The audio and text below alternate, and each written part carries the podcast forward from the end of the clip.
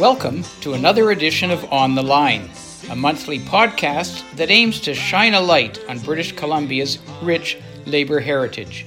I'm your host, Rod Mickleburgh. In this episode, we look back 100 years to Valentine's Day 1921. On that traditional day of romance, a group of courageous public school teachers in New Westminster did the unthinkable. They went on strike. Their walkout had a lasting positive impact on teachers across the province for years to come. There would not be another strike by a teachers local in BC for 53 years. This is their story. What led these 88 teachers, most of them young women, to take their bold action? It was a situation that plagued teachers for decades a stubborn local school board.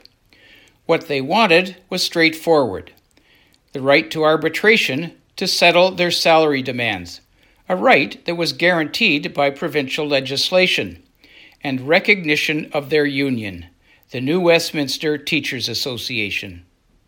But the school board refused to even consider either of these demands. Its hard nosed chair, T.J. Trapp, could be speaking for many penny pinching local governments today when he declared, The board has gone to its limit in this case and do not feel justified in saddling the citizens with heavier tax obligations. William T. Plaxton, Secretary of the Teachers Association, responded to the board in kind. Dear Sir, at a meeting of this association this afternoon, the teachers, after full and calm deliberation, upon receipt of the board's letter refusing further negotiations, unanimously decided that unless the board meets the executive of the association with regards to the salaries for this year, the teachers will not be in school on Monday. When the board refused once again to meet with the teachers, they made good on their threat to strike. It was not an easy decision. More than 3,000 students were enrolled in New Westminster's seven primary and two secondary schools, and the teachers could not be sure how the community would react. But there was too much at stake to back down. The strike was on. As the day went on, perhaps they were rallied by song, as teachers have been in much later strikes. And the principal rubbed his hands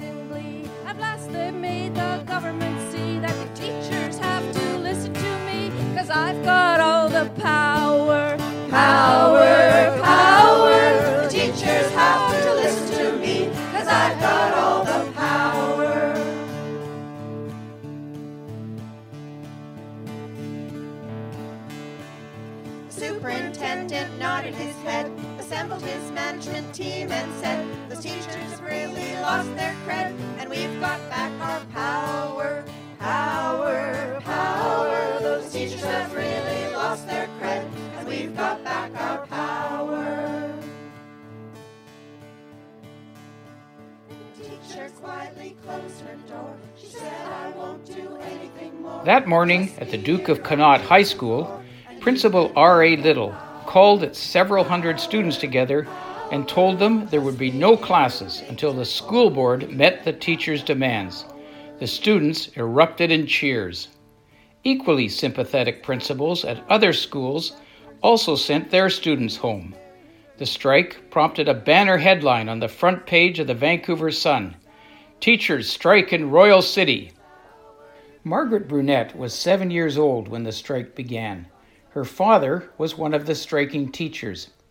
96 and a half years later, at the age of 104, speaking at the unveiling of a BC Labour Heritage plaque to commemorate the strike, she recalled what it had been like for her family. Well, the things that one remembers and the things that you don't remember are very astonishing. But vivid in my memory is the strike of the teachers in New Westminster. When we went to New Westminster, it was just immediately before the strike. Now, we had been welcomed in the ordinary way, and the neighborhood would be welcoming a new family. But when they heard that Dad was a striker and a part of the organization of this strike and proud of it, uh, we were just rejected. It wasn't something that any civilized woman or man would participate in. Luckily, that hostile response was not typical. It likely reflected the more upscale neighborhood where her family resided. By and large, community support for the teachers was strong, from the municipal council to parents to the students themselves, many of whom took part in a march to let the school board know they were behind the teachers 100%. Ken Novakowski has researched the new Westminster teacher strike. In a recent interview with Patricia Weir of the BC Labour Heritage Centre, the former president of the BC Teachers Federation paid tribute to the teachers' pioneering action. Well, it, it had been uh, the only the second strike that uh, teachers had undertaken in British Columbia. The BC Teachers Federation came together in, in uh, 1917, and in 1919, Victoria teachers had struck. Up until that time, there was no uh, teacher involvement in the setting of salaries or anything in, in terms of, of, the way they uh, carried on in the school. Uh, and in 1919, Victoria teachers, through a strike, managed to achieve uh, government legislation that allowed for voluntary arbitration. In other words, both parties had to agree before you could go to arbitration. So, two years later, uh, the Victoria, uh, the New Westminster teachers were uh, trying to get some improvements in their salaries because they had fallen behind a lot of other districts. And uh, so they went to the school board and they wanted to go to arbitration. They were prepared to go to arbitration. It was now an option, but the school board refused. And uh, so they uh, they tried a variety of avenues of, of, trying to persuade the board to go on uh, to arbitration, but none of that worked. So they decided they would go on strike you have to keep in mind, I mean, there were 88 teachers involved. The overwhelming number of them were young women. Uh, you know, the, it was really uh, that kind of workforce. And uh, they uh, didn't have any experience in striking or taking that kind of action or whatever. Uh, yet they went out because they felt there was no option. The board was being totally unreasonable in terms of dealing with. And uh, so they, they, they went out on strike.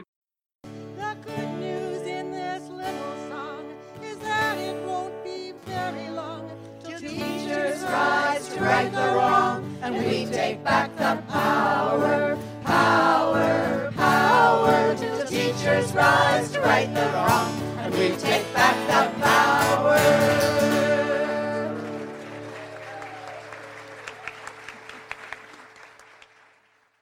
On day two, the school board upped the ante. They warned they would send individual letters to all striking teachers ordering them to return to work by Thursday or face dismissal. Their union told them to ignore the letters. The Vancouver Sun told its readers that it was now open warfare in New Westminster. The entire city is agog over the crisis, the newspaper wrote. Teachers in Vancouver and elsewhere rallied to the cause. They sent telegrams of support and offered financial assistance. When the school board tried to recruit strikebreakers, the Alberta Teachers Association telegrammed the board that on no account would any teachers from Alberta be accepting a position in New Westminster. Pressure on the school board began to mount until they agreed to meet with individual representatives of the teachers. But Association President J.S. Ford was firm. There would be no meetings until the board recognized their union. A large public meeting on Friday sealed the deal. The board capitulated. At a negotiating session the following afternoon, the board formally recognized the new Westminster Teachers Association, agreed to decide their salaries through collective bargaining, and failing agreement, to submit the matter to arbitration. The teachers returned to their classrooms on Monday morning, having scored a complete victory. They also won the arbitration that followed, bringing their salaries up to the levels in surrounding districts. But that wasn't all. Ken Novakowski said the strike had a far reaching impact beyond the immediate settlement. So it was groundbreaking in the sense that it was the first test of this voluntary arbitration legislation, and then also it was the first uh, first time that uh, uh, a local association had been recognized by the board as the bargaining unit for teachers in that district. So uh, those were significant, and one of the other side effects of it was this is just uh, uh, an interesting side effect is that as a result of the new Westminster strike, the, the BCTF itself recognized that it had structural problems in terms of being able to provide the local with the amounts of support that they wanted to. They simply couldn't do it. They didn't have the wherewithal and they needed to restructure, and they did as a result of that strike. So that was significant as well. Uh, and a fourth thing I would say is um, there, the strike itself, teacher strikes were not very common in, in Canada. In fact, the, the, Victoria strike two years earlier was the first teacher strike in Canada.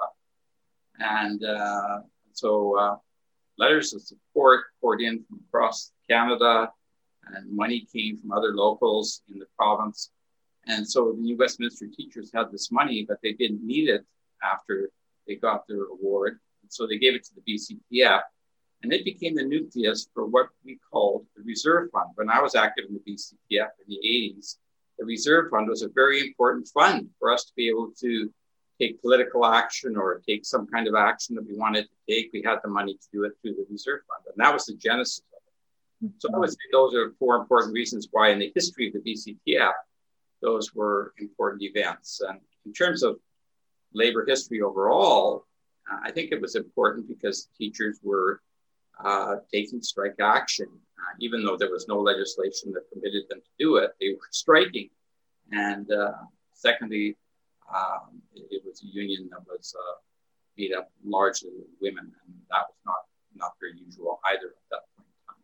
So those were those were positive features. We did not have another teacher strike in in a local uh, in BC until 1974. So so they were the Victorian and, and US strikes were sort of early and, and important because they sort of set some paces and yeah. some ground rules. And uh, uh, that's why we recognize them as important, and sort of starting starting us on the ball rolling, which took a long time. Yes. For bargaining rights, not until 1988 before we really had full bargaining rights and the right to strike. Margaret Brunette, that seven year old who remembered the strike, went on to work for the Vancouver Public Library. But she didn't forget how her father and other teachers had to fight just to win a decent salary.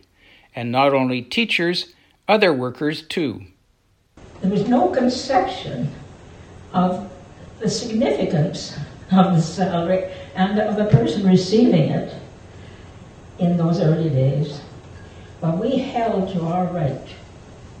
And so uh, we were known to be fighters. And you have to be fighters. Even today, you have to be fighters. But we had to go through these peculiar times when we weren't conceived of as uh, human beings with a right to say who should know what we're paid. You know, it's inconceivable to me the fight that they put up in our, not in our names formally, but in fact they were fighting for workers. And it was tough. It was really tough. Um, people were so arrogant. No civilized person was the implication would be involved in a strike, let alone a union. And all these ugly and ignorant positions had to be dealt with. And we had to be, we had to learn. We were the product of a society that hadn't honored its union people. And we ourselves had to learn to be proud of our work in this. And we discovered that it made the whole thing so much more important. It's worth noting that only two teachers showed up for work on that momentous Valentine's Day in 1921. Marjorie Mays, later Marjorie Watt, was one of those who bravely joined her colleagues on the picket line. At the BCTF's 75th anniversary annual general meeting, Jim McFarland introduced her to the delegates. On Valentine's Day 1914 or 1921, that five day strike began. One of those teachers on the membership of the roster of the Federation local in New Westminster in 1921 was a 20 year old woman hired as a primary teacher in January 1921. That teacher was Marjorie Mays. Marjorie is the daughter of a family who came to New Westminster in 1891. She was born on January the 28th, 1900. She attended F.W. Howay Elementary in New Westminster, graduated from Duke Connaught High School, attended Provincial Normal School, and in 1918 1919, graduating class, her picture can be seen to this day. In September 1919, she began her teaching career at Robbins Range. The following year, she returned to New Westminster after that first year of teaching and substituted from September to December 1921. In January 21, began teaching at Lord Kelvin Elementary, where except for a three-year break, she taught grade 1 for 44 and a half years.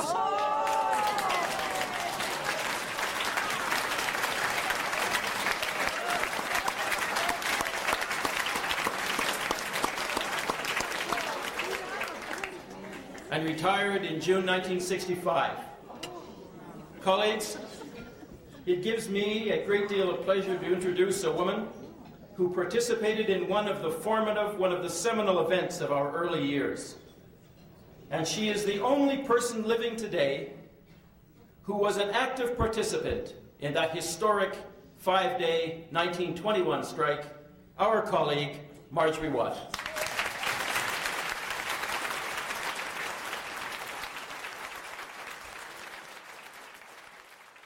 I don't understand how we could decide to accept the little bit we got when I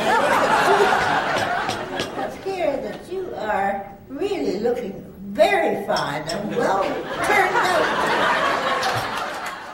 Fellow teachers, I'm very glad to be here today, and I admit that I'm very happy even with the little bit that that gave me the pleasure with my teachers. I don't think that many of us realize after you've quit, you think, well, what have I done? I've gone there and enjoyed myself and taught and had a good time, and here I am, left an old lady now, and nobody wants me. I love every moment of it. It's very, very nice, and I hope I can be always with the teachers by my side because I've enjoyed all their problems and everything that has come along with it. After she retired in 1965, Marjorie had remained active in the BCTF Retired Teachers Association. I am very, very happy there, and I think people uh, realize that the teachers have done an awful lot for the community. And we still meet every month, and uh, we still have a good speaker from all around the district there. And so we do get a little bit of, of uh, being together and sharing our problems still.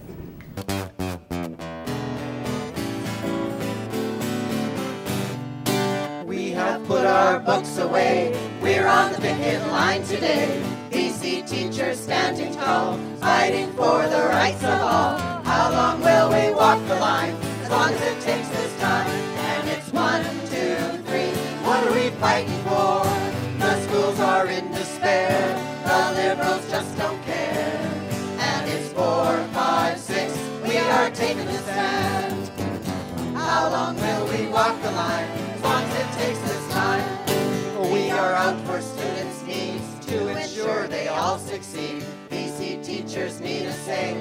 sit down with us today. How long will we walk the line? As long as it takes this time. And it's one, two, three. What are we fighting for? The schools are in despair. The liberals just don't care. And it's four, five, six. We are taking a stand. How long will we walk the line? As long as it takes this time. BC schools need more cash. Dip into the surplus stash. Don't just help your business friends. Attacks on us have got to end. How long will we walk the line? As long as it takes this time. And it's one, two, three. What are we fighting for? As you have heard, the legacy of the 1921 strike was felt far and wide.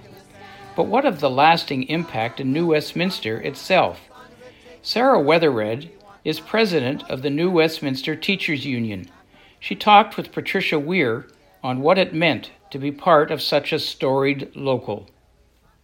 So um, I think that uh, as I tell more and more members about this strike, that it, it's an event that has great pride for them, or it brings out great pride for them, um, especially when I mention the fact that, you know, the majority of these people who were on strike were young women who made that courageous decision to to go on strike for better wages.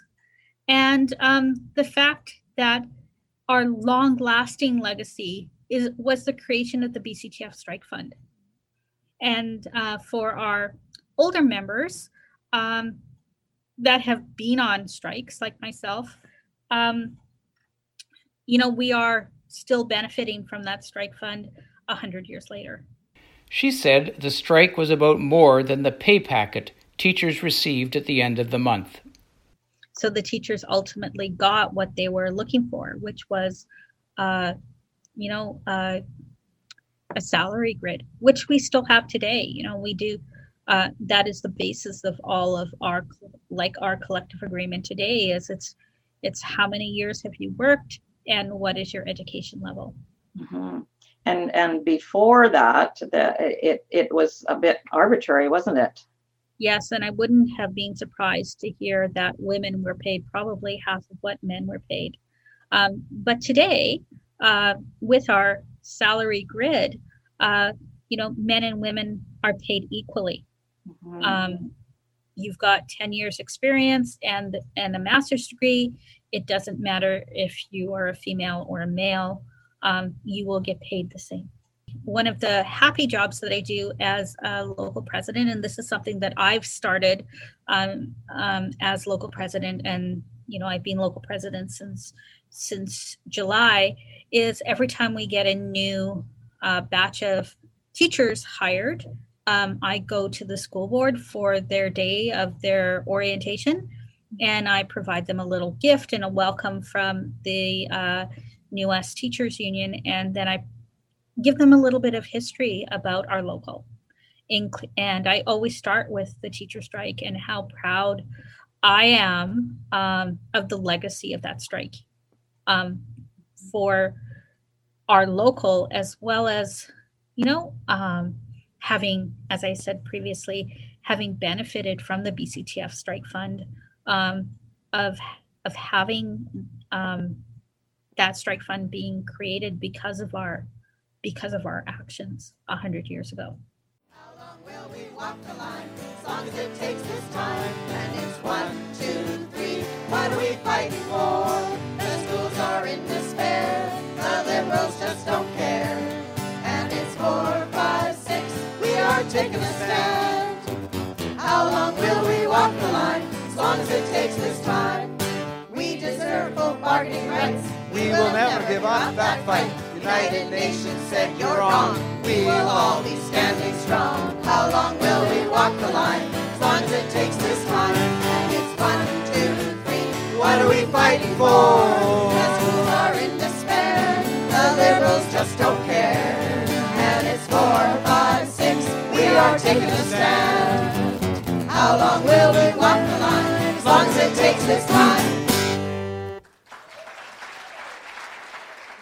In 2017, the BC Labour Heritage Centre unveiled a series of plaques commemorating the BC Teachers Federation 100th anniversary.